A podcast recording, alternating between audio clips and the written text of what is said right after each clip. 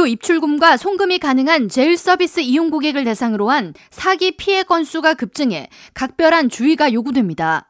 엘리자베스 워런 상원의원이 3일 발표한 보고서에 따르면 전미 메이저은행 4개의 죄일 고객 대상 스캠 피해 조사에서 지난해부터 올해 상반기까지 사기 피해 건수가 무려 19만 2,878건에 달했습니다.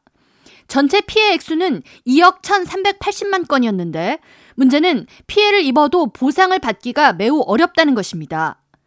피해 유형을 살펴보면 사기꾼들은 은행에서 보낸 메시지인 것처럼 문자 메시지를 꾸미는데 메시지 내용이 당신의 계좌에서 큰 금액의 사기 건수가 보고됐는데 이를 신고하겠는가 등의 자극적인 내용으로 만약 이 메시지에 yes를 누르거나 링크를 열면 메시지에서 요청한 수천 달러가 자신의 계좌에서 빠져나가게 됩니다.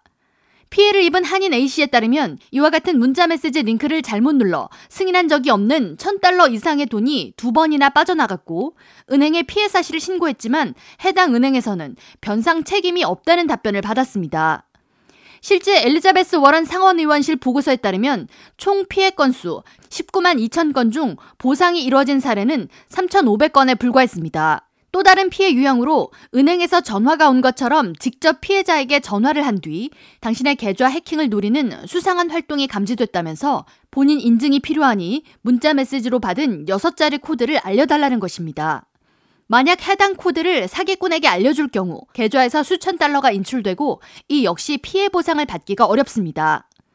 엘리자베스 워런 의원은 추적이 불가한 벤모 등의 송금 서비스 역시 사기가 늘고 있어 주의가 요구된다고 밝히며 연방 차원에서 이와 같은 송금 서비스 스캠에 대한 대책을 마련해야 한다고 목소리를 높였습니다. 연방 소비자 금융 보호국은 제일 서비스를 이용하는 고객들의 피해 사례가 급증하자 은행들을 대상으로 해당 고객에 대한 보상을 확대하는 규정을 마련할 계획이라고 밝히며 단 해당 정책이 시행되기 전까지 각 이용자들이 특별한 주의를 해야 한다고 당부했습니다. 소비자 금융보호국은 은행인 것처럼 보내는 문자 메시지나 이메일 링크를 클릭하지 말 것을 당부하면서 은행 관계자들은 고객들에게 직접 전화를 거는 경우가 거의 없으니 은행에서 전화를 걸더라도 개인정보를 절대 말하지 말라고 당부했습니다. 또한 혹시 확인이 필요하다면 직접 은행에 전화를 걸어 문의를 하라고 조언했습니다. K라디오 전영숙입니다.